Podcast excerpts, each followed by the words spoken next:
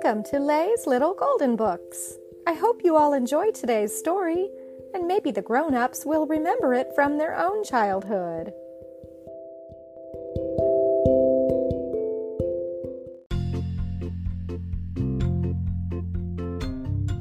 Walt Disney's Alice in Wonderland Meets the White Rabbit, retold by Jane Werner, a golden book. Do you know where Wonderland is? It is the place you visit in your dreams, the strange and wondrous place where nothing is as it seems. It was in Wonderland that Alice met the White Rabbit. He was hurrying across the meadow, looking at his pocket watch and saying to himself, I'm late, I'm late for a very important date. So Alice followed him. What a peculiar place to give a party, she thought as she pushed her way into the hollow tree. But before she could think any more, she began to slide on some slippery white pebbles inside, and then she began to fall.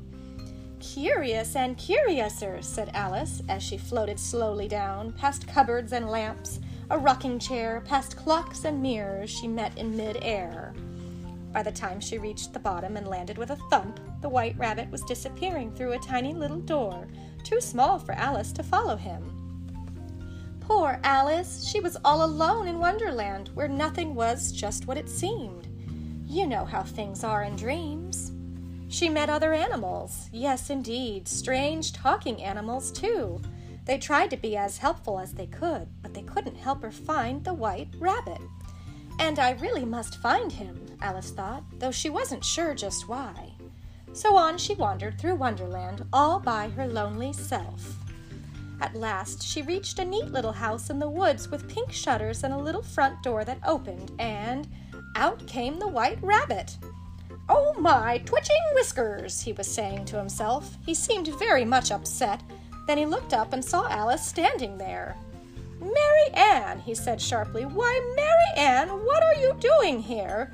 Well, don't just do something, stand there. No, go get my gloves. I'm very late. But late for what? That's just what I. Alice began to ask. My gloves, said the White Rabbit firmly, and Alice dutifully went to look for them, though she knew she wasn't Mary Ann. When she came back, the White Rabbit was just disappearing through the woods again. So off went Alice, trying to follow him through that strange, mixed up wonderland. She met Tweedledee and Tweedledum, a funny little pair she joined a mad tea party with the Mad Hatter and the March Hare. She met a Cheshire cat who faded in and out of sight, and one strange creature, Jabberwock, whose eyes flamed in the night. They were all very kind, but they could not show Alice the way until. There is a shortcut, she heard the Cheshire cat say. So Alice took it. The shortcut led into a garden where gardeners were busy painting roses red. We must hurry, they said, for the queen is coming. And sure enough, a trumpet blew and a voice called, Make way for the Queen of Hearts! Then out came a grand procession, and who should be the royal trumpeter for the cross looking queen but the white rabbit, all dressed up and looking very fine. Well, said Alice, so this is why he was hurrying so.